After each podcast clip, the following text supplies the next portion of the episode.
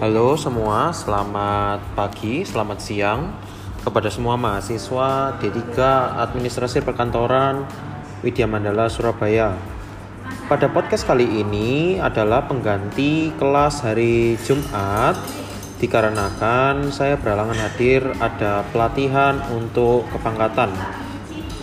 Podcast ini ditujukan untuk tanggal 9 Oktober 2020 untuk aspek rencana pemasaran. Rencana pemasaran atau seperti saudara bisa lihat di marketing plan yang PPT-nya ada di Bella, silakan teman-teman buka, lalu kemudian dicoba untuk pahami tiap slide-nya. Hal ini diperlukan untuk menyelesaikan bab 2 akhir bagian rencana pemasaran, teman-teman. Untuk rencana pemasaran sendiri dimulai dari pemahaman dulu, teman-teman. Teman-teman perlu tahu apa sih rencana pemasaran dan apa sih strategi pemasaran?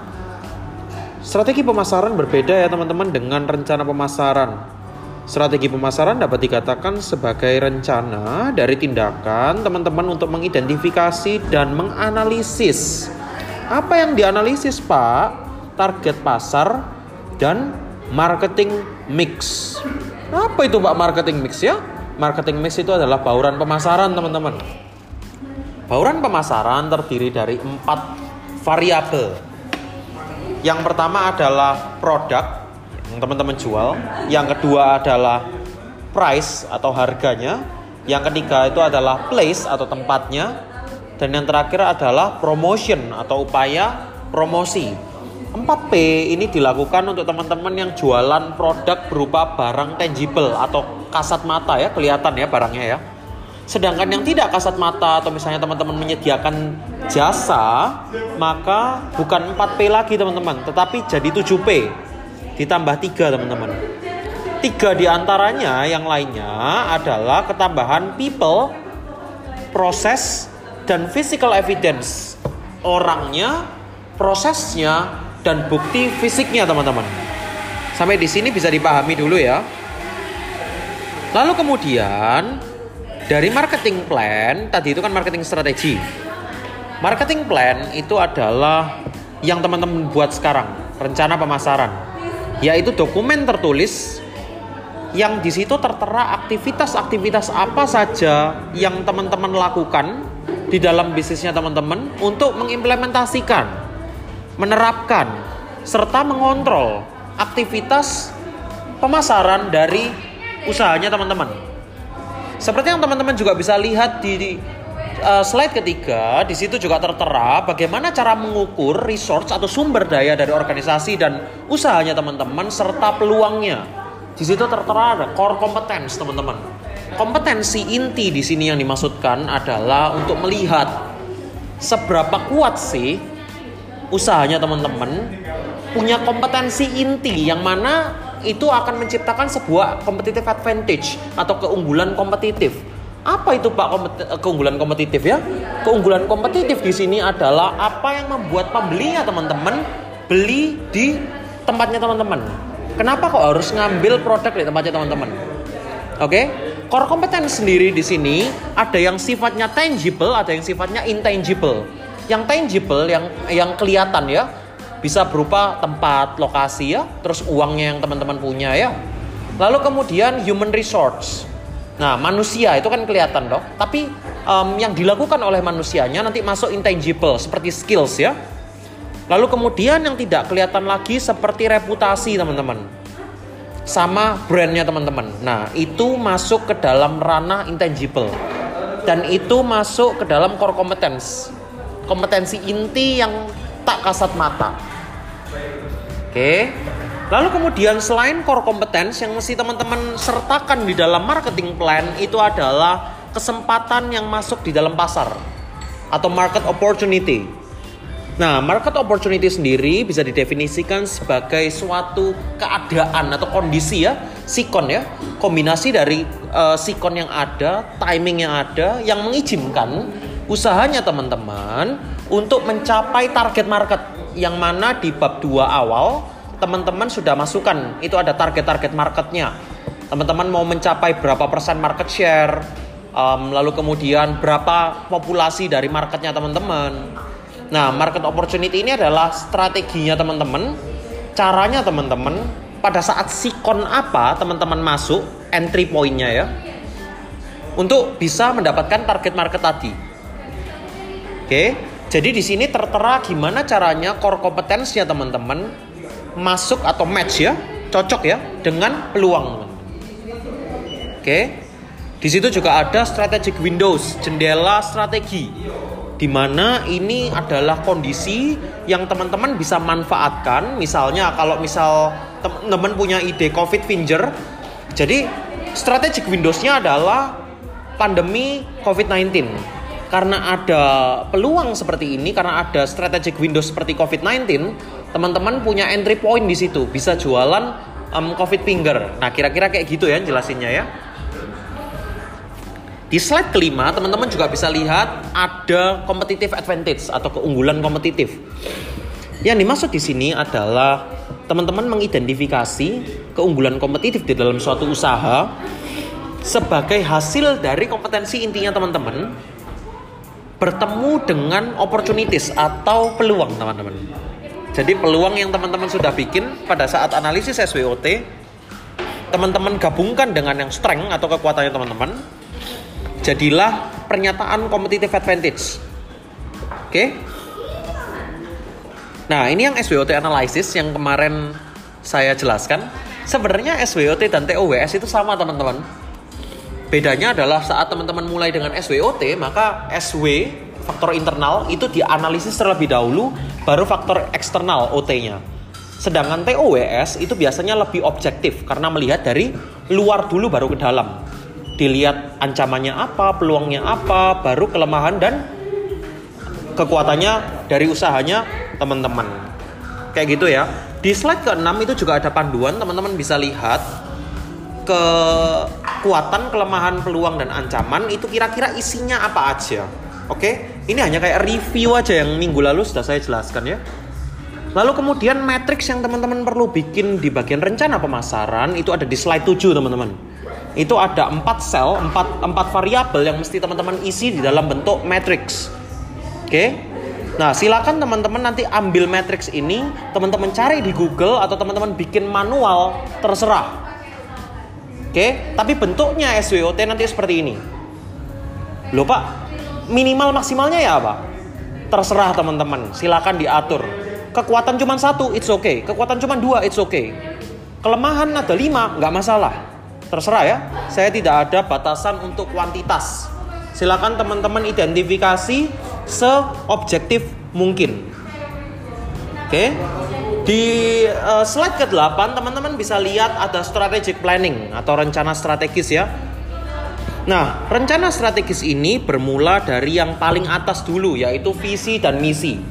Silakan teman-teman tentukan visi dan misi usahanya teman-teman, baru masuk ke strateginya, strategi sendiri dibagi menjadi tiga teman-teman strategi usaha strategi unit bisnis dan strategi pemasaran teman-teman tidak perlu punya masing-masing satu-satu-satu tidak usah kalau teman-teman tidak tahu strategi perusahaan secara besar kosongkin silakan strategi bisnis unit juga nggak paham silakan kosongkan aja karena kita di sini belajarnya yang administratifnya bukan bener salahnya dulu oke?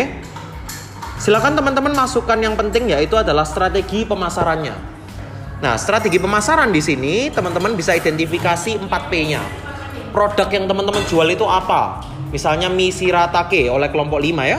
Nah, itu produk yang dijual variannya apa aja. Lalu kemudian place atau distributionnya. Teman-teman mau jualan di mana? Mau online kah, mau offline kah, mau uh, apa namanya? in store atau mau Ghost Resto nggak ada restorannya tapi cukup via GrabFood atau GoFood up to you terserah teman-teman ya. Terus kemudian ada juga yang promotion. Di sini adalah strategi teman-teman untuk promosi. Mau pakai online kah? Mau pakai SPG? Terserah teman-teman ya.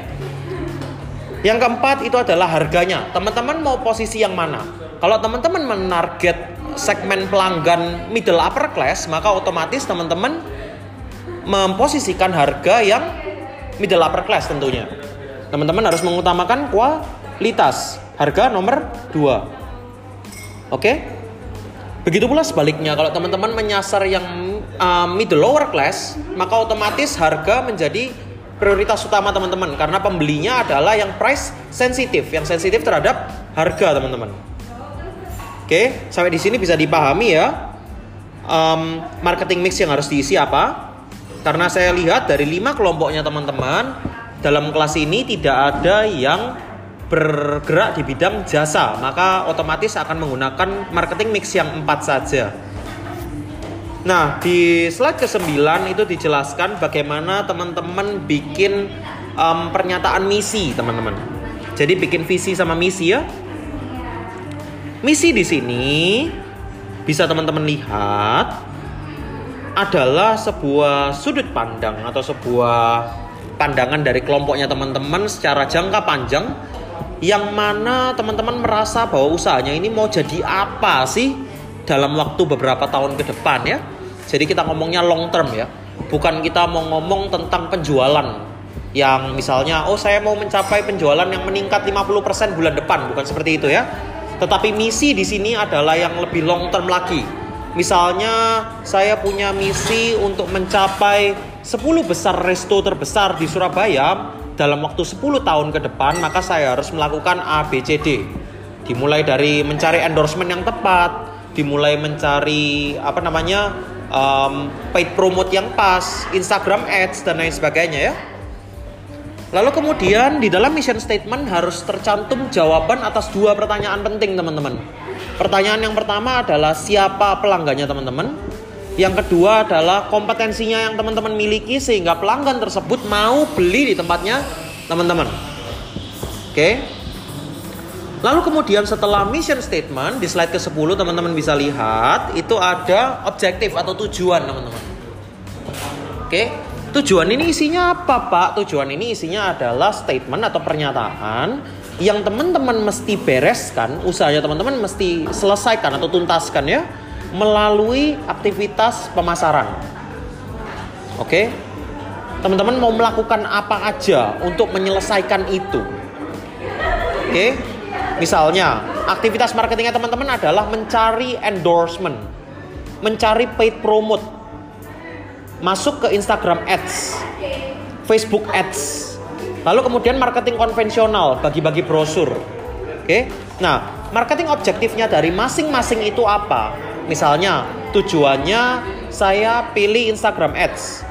Objektifnya apa? Oh saya bisa dapat exposure pasar minimal untuk kalangan remaja di seluruh Surabaya saya masuk 10 sampai 20 persennya. Mereka tahu atau mereka ngelihat produknya teman-teman. Nah, silakan dicantumkan pelan-pelan di situ. Kalau masih bingung, silakan lihat contoh yang sudah saya berikan. Kira-kira isinya marketing objektif itu seperti apa, teman-teman? Lalu kemudian corporate strategy, kalau misalnya teman-teman masih bingung, silakan nyontek di sini. Pilih aja beberapa di antaranya. Kalau misalnya ternyata memang tidak ada, tidak apa-apa, langsung skip aja ke business unit strategi. Ini kira-kira juga sama ya teman-teman ya. Strategi business unit ini juga mungkin masih terlalu kompleks buat teman-teman yang belum pernah belajar bisnis. It's okay untuk ngeskip yang um, business unit strategi atau SBU. Nah, Selain daripada itu teman-teman, di slide ke-15 ini adalah salah satu tools atau alat yang teman-teman bisa gunakan untuk menyusun strategi di business unitnya teman-teman. Namanya adalah BCG Matrix teman-teman, Boston Consulting Group. Nah, Boston Consulting Group ini bisa dibilang matrix growth share. Oke, ini adalah salah satu dari business unit strategi kalau misalnya teman-teman masih bingung mau ngisi apa. Oke, Matrix ini teman-teman, saya akan jelaskan pelan-pelan. Di sumbu X atau sumbu yang um, horizontal terdapat market share relatifnya teman-teman. Seberapa kuat teman-teman memposisikan um, misi Ratake, Covid Finger dan um, apa namanya ide-ide bisnis lainnya punyanya teman-teman terhadap market share atau um, target pasarnya teman-teman saat ini, pangsa pasarnya kayak gimana. Sedangkan sumbu yang Y yang tegak ya teman-teman ya, yang vertikal ya, itu adalah um, produk market growth. Jadi perting, perting, peningkatannya produk dan pasar. Pasti bingung ya teman-teman ya. relatif market share di sini kita ngomong pangsa pasarnya seberapa luas, seberapa gede, banyak nggak yang beli, banyak nggak potensi orang yang mau datang dan membeli produknya kita. Sedangkan yang tegak, yang um, sumbuye itu adalah seberapa bisa peningkatan produknya itu teman-teman. Kita ambil contoh. Di sini ada high sama low ya. Ada empat variabel di situ. Posisi ya. Kita mulai mungkin dari posisi yang tinggi dulu teman-teman. Market share-nya tinggi, produk market growth-nya tinggi. Jadi ini pertumbuhannya kenceng. Market share-nya juga tinggi teman-teman. Contohnya apa? Ayo, yang saat ini tinggi semua. Pertumbuhannya tinggi, market share-nya tinggi.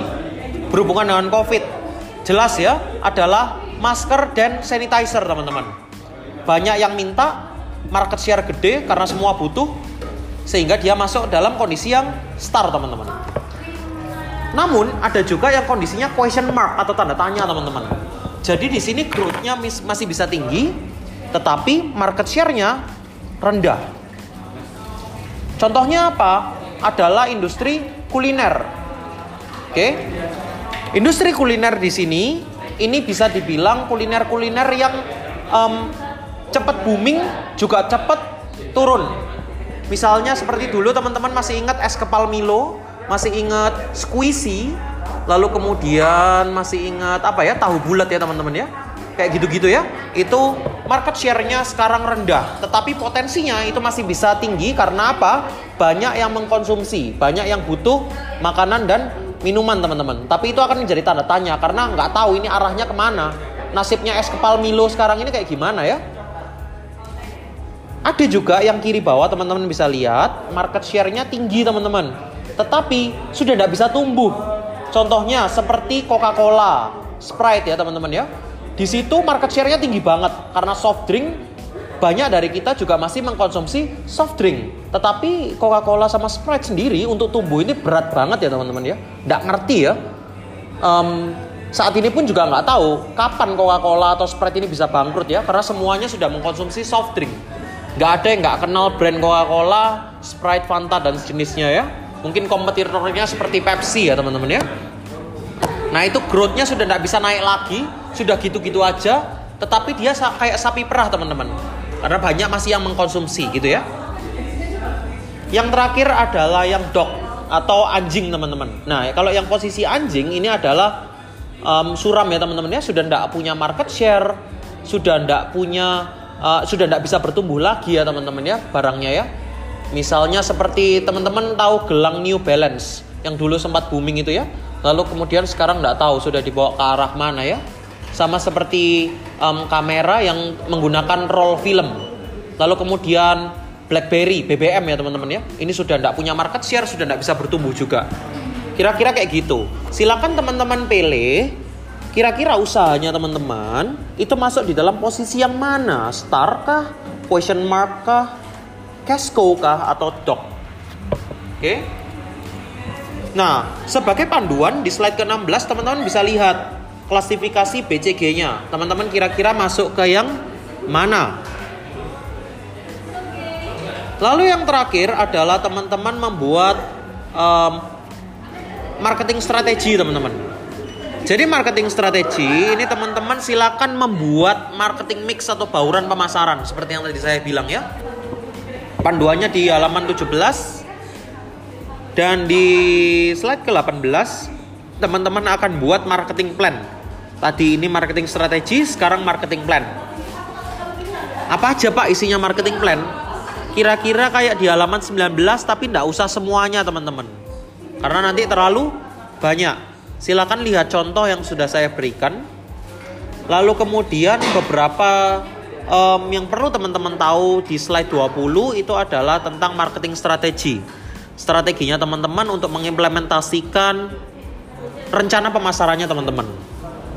Jadi kira-kira ada tiga strategi ya teman-teman ya. Strategi yang intended, yang teman-teman kehendaki dengan yang realized, yang terjadi. Di tengah-tengahnya ada satu lagi intervenor yang namanya implementation, yaitu teman-teman mengimplementasikan atau menerapkan. Jadi ada strategi yang um, intended yang teman-teman harapkan saat teman-teman implementasikan nggak 100% sama sesuai dengan yang teman-teman kehendaki. Oke? Lalu kemudian teman-teman juga perlu tulis di situ marketingnya teman-teman. Jadi ada marketing yang internal, ada marketing yang eksternal. Kalau marketing internal berarti kita ngomong soal um, pemasaran yang dari dalam. Oke? Okay? Pemasaran dari dalam ini maksudnya kayak gimana? Di dalam usahanya teman-teman itu pasti ada komponen kayak keluarga, kayak staffnya teman-teman. Nah, itu masuk di dalam internal marketing. Pemasaran di dalam teman-teman yang kenal sendiri, bukan orang-orang yang tidak teman-teman kenal. Oke? Di slide ke-22 itu juga ada yang perlu teman-teman isi yaitu TQM atau Total Quality Management. Jadi Total Quality Management ini adalah sebuah filosofi yang meng-highlight atau menggarisbawahi ya tentang komitmen dari semua anggota kelompok plus staffnya teman-teman untuk mengendalikan kualitas. Oke. Jadi yang dimaksud dengan pengendalian kualitas di sini adalah teman-teman sama sama-sama berkomitmen untuk quality at the source. Jadi dari awal dari bagian yang paling um, bawah seperti pengadaan, terus kemudian pengolahan, packaging sampai um, berakhir di apa namanya target pelanggannya teman-teman itu adalah tanggung jawab bersama soal kualitasnya. Oke, itu yang tag UM. Di dalamnya ada benchmarking teman-teman. Benchmarking ini adalah bahasa kerennya dari teman-teman lihat kanan kiri. Cek ya. Kompetitorku ya opo? Yang sama-sama jualan kayak aku ya opo? Nah, itu masuk di dalam benchmarking. Oke, jadi ngomper, bandingin kualitasnya produk atau jasanya teman-teman dengan kompetitor sejenis. Yang ketiga ada juga yang empowerment teman-teman. Apa itu Pak empowerment ya? Empowerment itu adalah bahasa kerennya dari pemberdayaan. Apa yang dimaksud dengan pemberdayaan? Pemberdayaan itu adalah memberikan wewenang lebih kepada karyawannya teman-teman agar bisa memutuskan sendiri tanpa harus tanya ke teman-teman. Contohnya dalam suatu kafe, kasirnya diberikan mandat untuk empowerment. Saat di mesin kasir tidak ada kembalian, misalnya uangnya 50 ribu ya, habisnya 47 ribu. Tidak ada kembalian 3 ribu teman-teman. Nah, kasir nggak perlu tanya ke bosnya, bos ini nggak ada kembalian 3000 ya, langsung bisa diputuskan sendiri oleh kasirnya. Nah, itu masuk di dalam empowerment. Itu adalah bahasa kerennya ya teman-teman ya. Lalu kemudian ada yang um, aktivitas marketing sentralisasi dan desentralisasi. Jika teman-teman menggunakan yang sentralisasi, maka itu sistemnya adalah top button.